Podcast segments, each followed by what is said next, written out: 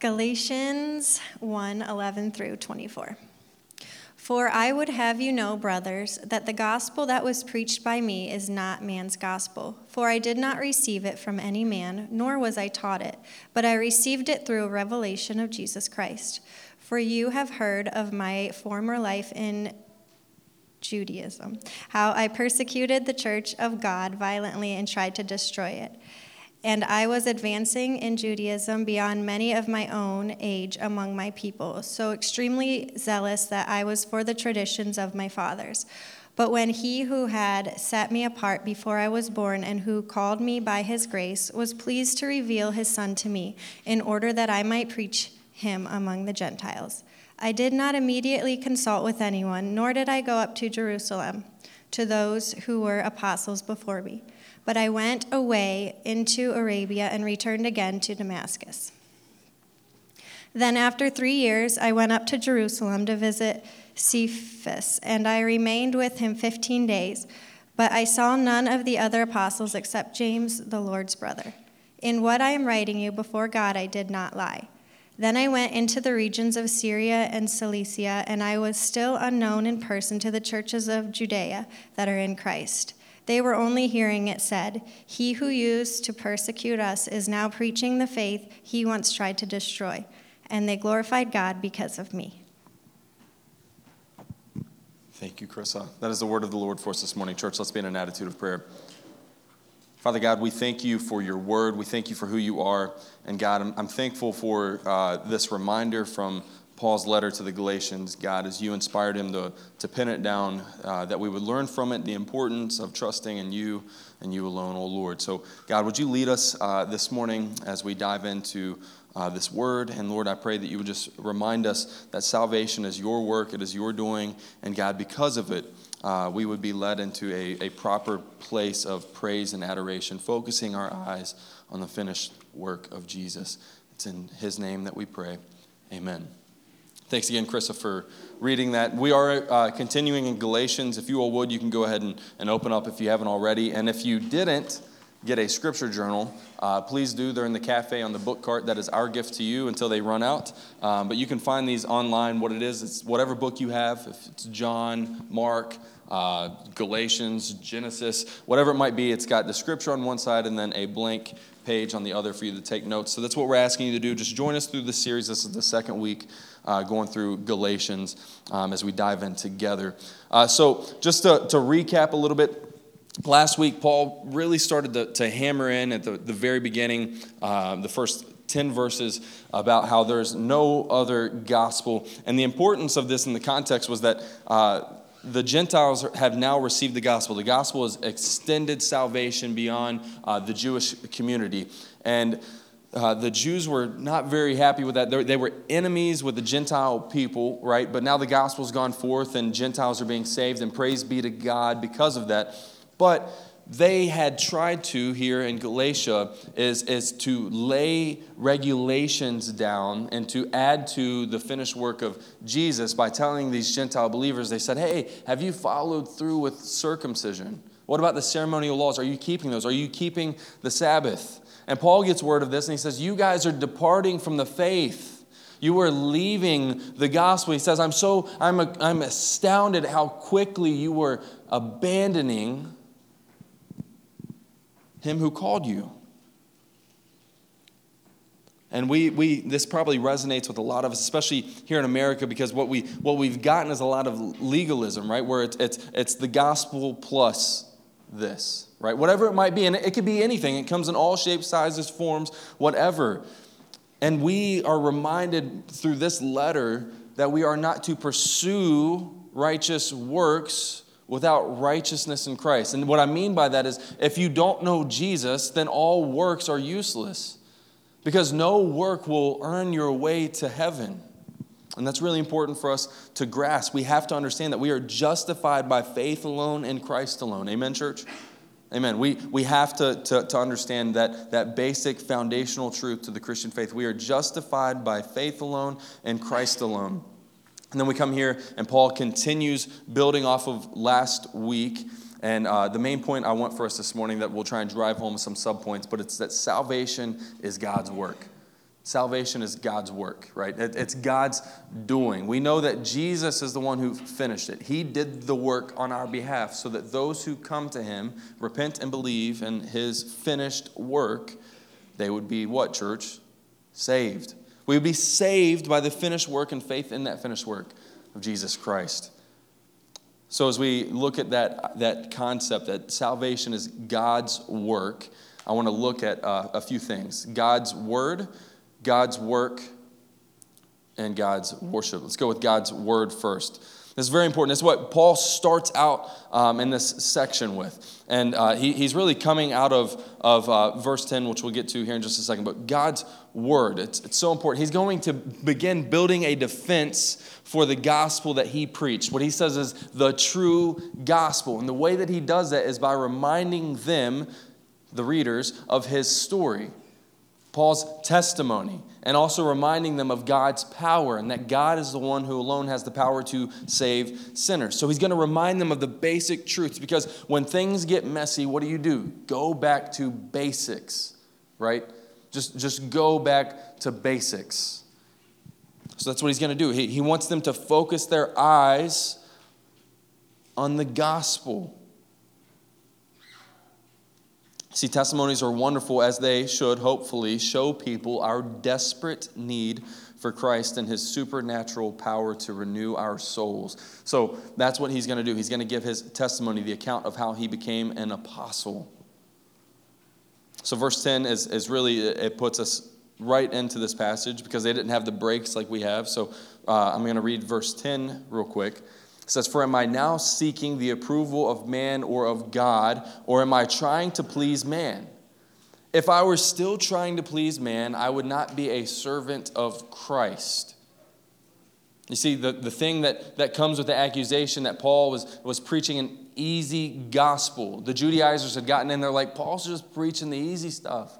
He's leaving out that you need to do this, this, and this to really be saved. If, if you're really a follower of God. Man, Paul's just preaching the easy stuff. That's easy, right? Like just, just believe in Jesus, that's easy. You need to follow the Sabbath. Come on. What are you doing? he says, Me? Paul, the one who's been chased from town to town. They're after his head. They're, they want him dead and they want him gone. I'm trying to preach the easy gospel. If I were still trying to please man, he says, I would not be a servant of Christ. He's saying, Let me remind you all where I came from. And that's where he goes to verse 11. For I would now have you know, brothers, that the gospel that was preached by me is not man's gospel. He says, It's not man's. The message that I came to you with isn't man's word, it's not man's message. We talked about this last week that it is, is God's message. It is God's word, is what he is reminding them. This is God's word, not mine. And this is important because, church, when we preach the gospel, when we go out into the world, when we are sharing this message, people need to know that it is not our message. That's why Jesus said, I have all authority. All authority has been given to me on earth and on heaven, right? He said that. Why? Because you knew that Jesus was serious. And now, when we go out, we need the world to know that we are serious about Jesus because he's the one with the authority. See, the Greek word for not is ooh. Can you all say ooh? Ooh, like ooh. And you know what it means in the Greek? Not. Simple. It is not. Ooh. It's not our gospel, right? Like that should that should make you like listen, right? Like, okay, cool, finally, something that we don't have to listen to from another man. This is God's word. And Paul did not preach a gospel made by men. He said, This is not man's gospel. Very simple, but very important to understand that Paul was not preaching a gospel made by men. Now, that's a natural thing that we have to overcome when we tell people that, that this isn't man's word. God used men to pin it down. See, Peter also speaks of the importance of remembering the words that God left with his listeners, right? He says this in 2 Peter 1:16, "For we did not follow cleverly devised myths when we made known to you the power and coming of our Lord Jesus Christ, but we were eyewitnesses of his majesty. Peter's reminding his listeners there that they saw it all happen, that this wasn't a made up mythical story, that this was God's word, that they witnessed everything. He says we were eyewitnesses of his majesty. Now, you see, Paul had a different testimony. It's likely that, that Paul could have seen some of the events transpire, but Paul's story with Jesus didn't begin until after Jesus' ascension because he wasn't an apostle until after Christ's ascension, right? We know that from, from Acts. We get to read everything unfold. We get to see just the whole timeline, a big overview, bird's eye view, if you will, in Acts of how everything happened, how it transpired, how Paul came to know the Lord, how the, the Lord got a hold of Paul on his way to Damascus, blinded him, and then changed his heart and his direction, his vision, and made him a church planter who went around planting churches all over the region. And because of Paul, church, we are here because of the work that God did through Paul. Praise be to God. Verse 12. He says, For I did not receive it from any man, nor was I taught it, but I received it through a revelation of Jesus Christ. Again, we know from Acts that Paul did not come to know Jesus through the preaching word, right? A lot of you have probably, you came to know the Lord, the Lord got a hold of you in a seat or a pew, right? Uh, back in the day, and you came to know the Lord through someone preaching. They said, If you don't believe in Jesus, you're going to go to hell. And that got a hold of you, right?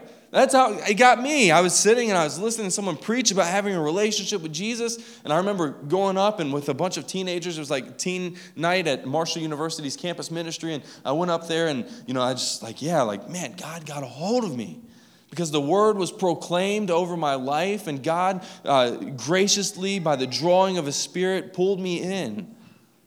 But Paul didn't come to know the Lord the way most of us come to know the Lord. Anybody by chance want to, anybody walk into Damascus and, and get blinded? No? That, that's it's Paul's story, right? It's crazy. And it's also his testimony how he can proclaim the goodness of God's word because Paul was captured by God himself. Christ blinded Paul and he changed his heart. And what Paul is using this to do, he's saying, I didn't have any kind of training. You're worried about me being, being twisted and, and, and the word that I have being manipulated by man, but my message didn't come from man, for God Himself got a hold of me, blinded me, and taught me His word. Came straight from the source. It reminds me like the telephone game, right? If you play telephone game with two people, there's probably not going to be many mistakes, right?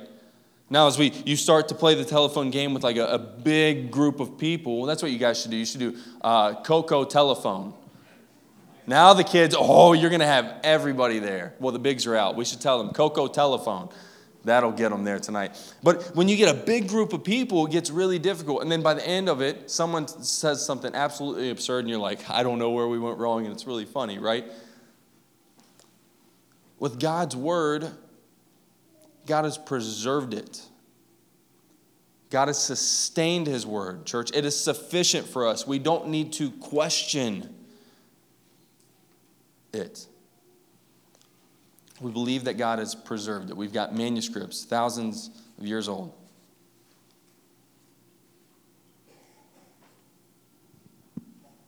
And Paul tells him, he says, Listen, God got a hold of me. This is God's word, it's not mine. You need to believe it. And the reason, church, is because their souls were on the line. They were either going to believe this message of works, which leads to damnation, or they were going to trust and rest in the finished work of Jesus, which would be their salvation. That's what they needed to do. Paul was, This is not from me. I didn't receive it from man, I wasn't even taught it.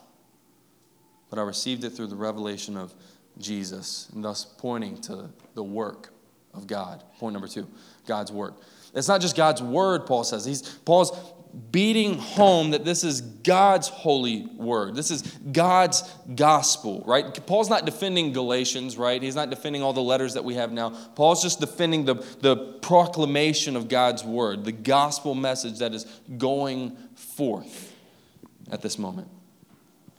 And he's saying that that gospel, the good news that sinners are now reconciled, redeemed by the finished work of Christ, that needs to be preserved because that's not from man, that's from God. And I can tell that you Galatians have been playing a telephone game, but let's end it. Let me tell you what the word says. And then he points to the work of God through his life. See, Paul couldn't claim the word or the work in his life, for God was the one working in and through Paul as he does in us, church. And he does it for our good and for his glory, for he displays his power through our weakness. And that's what he says. He says, I received it through a revelation of Jesus, verse 13. For you have heard of my former life in Judaism, how I persecuted the church of God violently and tried to destroy it. I was advancing in Judaism beyond many of my own age among my people. So extremely zealous was I for the traditions of my fathers. Consider what Paul was doing and on his way to do when he was blinded by God. He says that he was uh, persecuting the church of God violently. He was killing Christians, not just threatening, but executing. Christians who proclaimed Jesus as Lord over their life. And he says he tried to destroy it. That means end it. He wanted to end it all together. He says he was advancing, he was smart, he was intelligent, he was a leader. Why was it important to remember what Paul was doing and on his way to do? Why is it important to remember Paul's life, right? Like, why? Why do we need to live in the past? It's important because it gives context. Because the context of the listeners is that they're being taught to seek self righteousness through fulfillment of the law to truly be saved. And Paul says, I've done that. I've raced that race, and it is endless, it is restless and it is not life giving.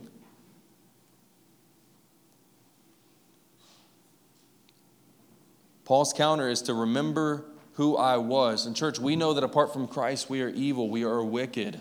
Every single one of us. Mark 7 21 through 23 gives us an idea of man's heart apart from Christ.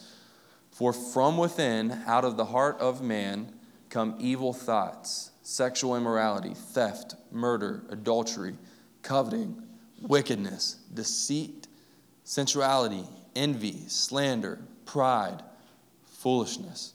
All these things come from within and they defile a person. See, Paul's zeal was not for the Lord, it was for the traditions of my fathers, as he says. So, what Paul is telling us right then and there, and what he's telling his listeners, is that I sought self righteousness. And my zeal, when you all saw me pursuing self righteousness in the name of righteousness, in the name of following and pursuing God, it was not zeal for God. It wasn't a zeal for truth. It wasn't a zeal for the good news. It was a zeal for the traditions of my fathers. And we talked last week, traditions are good. If, if your family has a tradition of, of dressing up and going to church, that's good. If you feel like you need to wear a suit and tie, that is good. But there's certain traditions of men that are good but should not be imposed on others. And especially when you do it in the name of salvation, no, execute that. Get rid of it. Because there should be nothing that says Jesus plus. Because Jesus gives us freedom to go and to live according to his purpose. And not only that, but he gives us his spirit to do so, to be sanctified, to be convicted of sin, and to go and to live righteously, displaying his goodness and his power over all of creation. But when we say it's Jesus and this in order to obtain your salvation, we've gone completely off the rails. You see, Jesus is the one who finished it at the cross saying, It is finished, to tell us I paid in full. And this is the work of God in saving the people of God. Because the only thing that flows out of men is evil.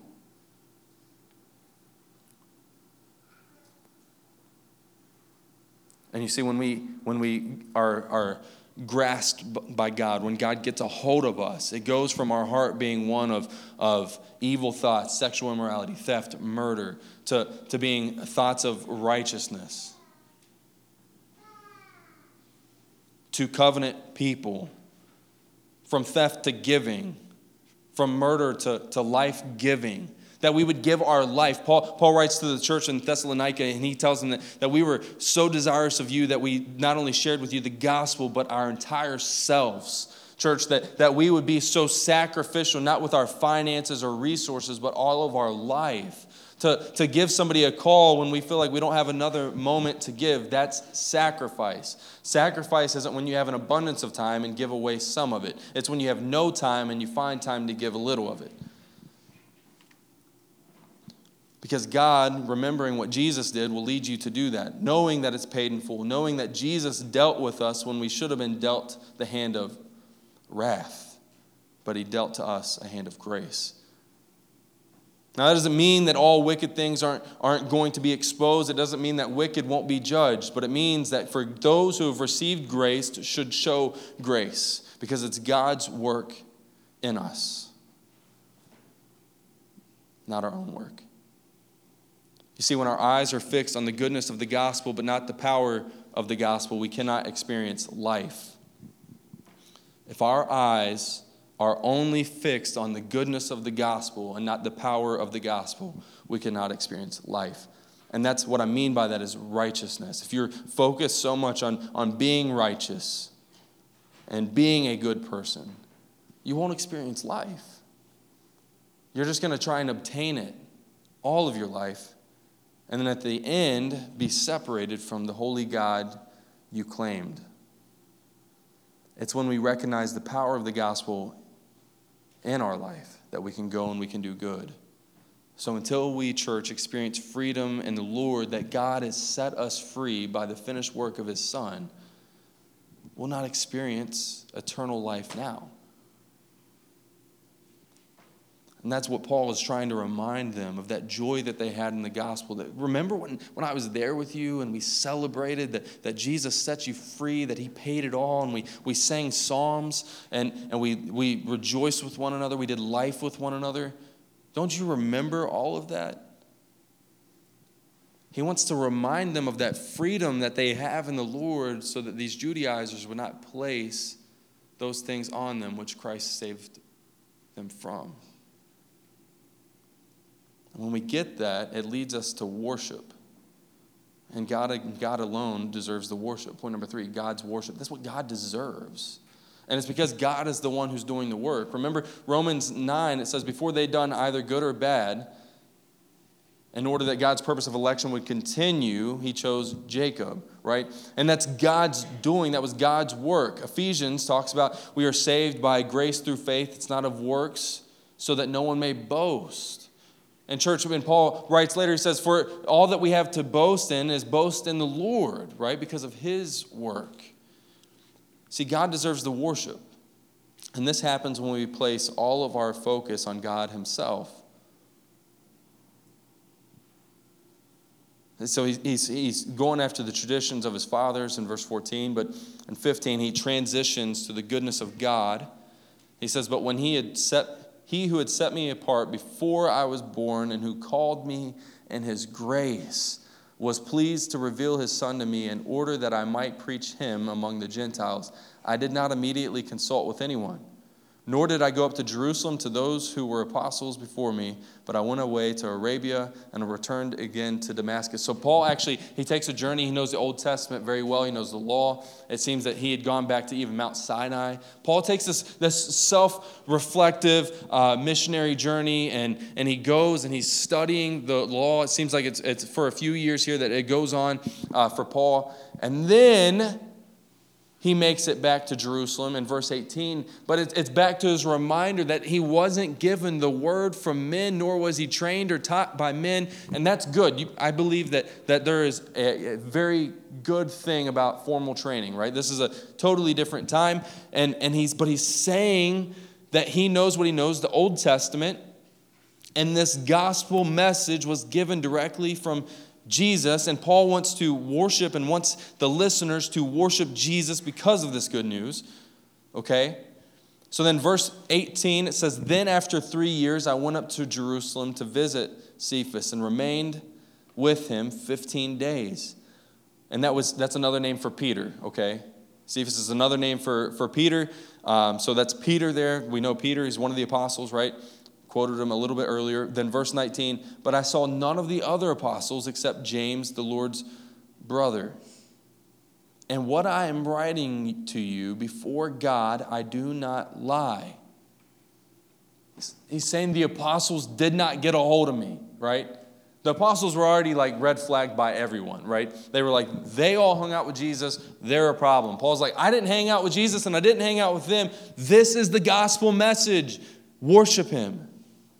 Worship him because of the good news. He says, Then I went to the regions of Syria and Cilicia, and I was still unknown, still unknown in person to the churches of Judea that are in Christ. They didn't know, they didn't know Paul.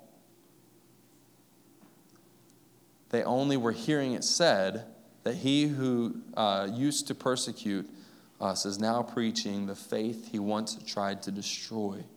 Now you hear that, and what you see in verse 23 is, is the, the depravity of man, right? The one who once tried to destroy this faith which he now proclaims. You see the goodness of the gospel and that God gets a hold of sinners and makes them saints. He doesn't make them perfect, but He's sanctifying the saints in order that they might display His glory so that when we go out, church, we would show our weakness. We wouldn't be proud of it. We're not proud of our sin, but we're resting in the process that Christ, through his Spirit, is sanctifying the saints. But it is a process. And when people see that, and we focus the eyes on Jesus and not ourselves, then God gets what he deserves the worship.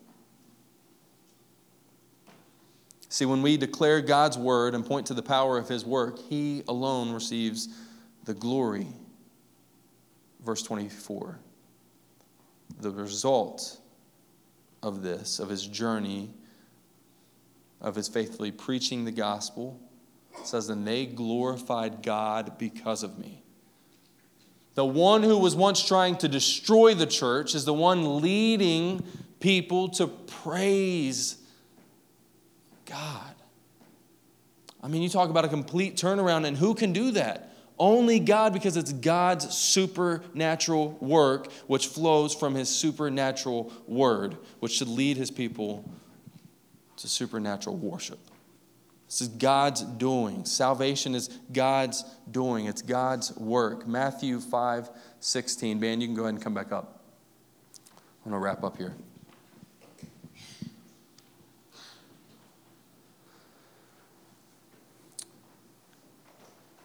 It says here, it says, In the same way, let your light shine before others so that they may see your good works and give glory to your Father who is in heaven. Church, when we go out, we want people to see God through us. Amen?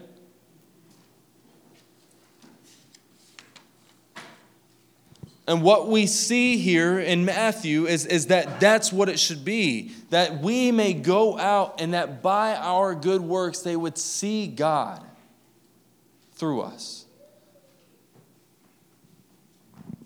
You see, our good works are not so that we may earn favor with God and before God on that day of judgment. It's because of the favor we found with God through his son Jesus by faith in him that we go and we do good works. And when we do these things, if we're doing it rightly, then people's eyes should be focused on the cross. See, when we go out and we do things self righteously, we're leading people to a works based faith. in word and deed. But when we do things to exalt Jesus, to lift his name on high, then he receives the proper worship in which he and he alone deserves. He receives the worship from us in which he created us for. You see, this literally, the gospel message gets us back to creation because the Creator has sent His Son to redeem those who were once apart from Him, to redeem them back to Him, to do what we were intended to do to begin with, to glorify and enjoy Him forever.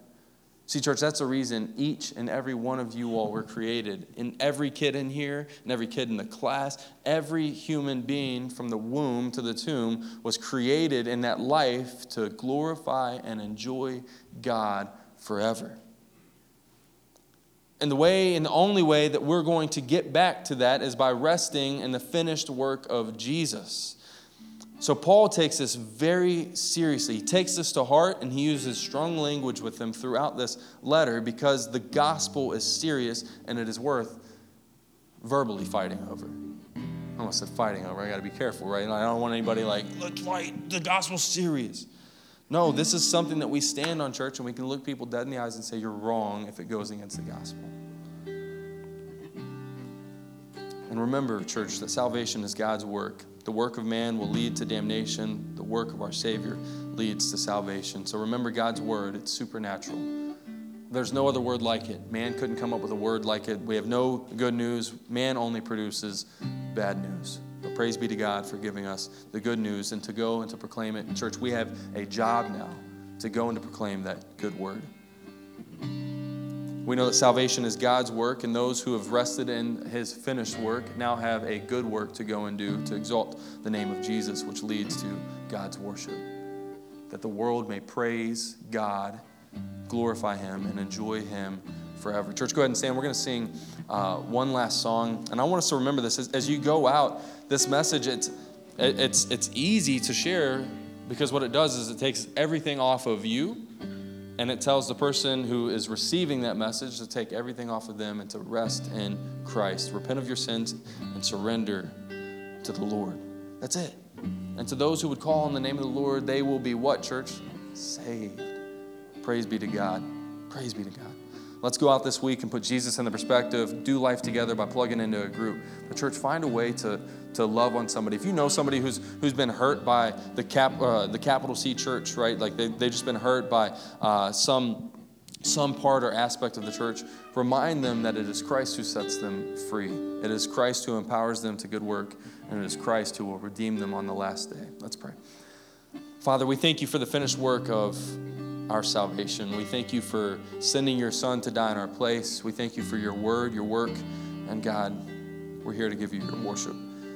We thank you for all that you've done in and through our life, Lord, and we pray that you would just continue to make us into your likeness. God, I do pray earnestly that we would fight off our sins, God, that we would repent and confess to one another when we do sin. But God, in our repentance and our confession and our uh, calling others to repentance, God, I pray that our eyes would be focused on the grace which you showed us on the cross.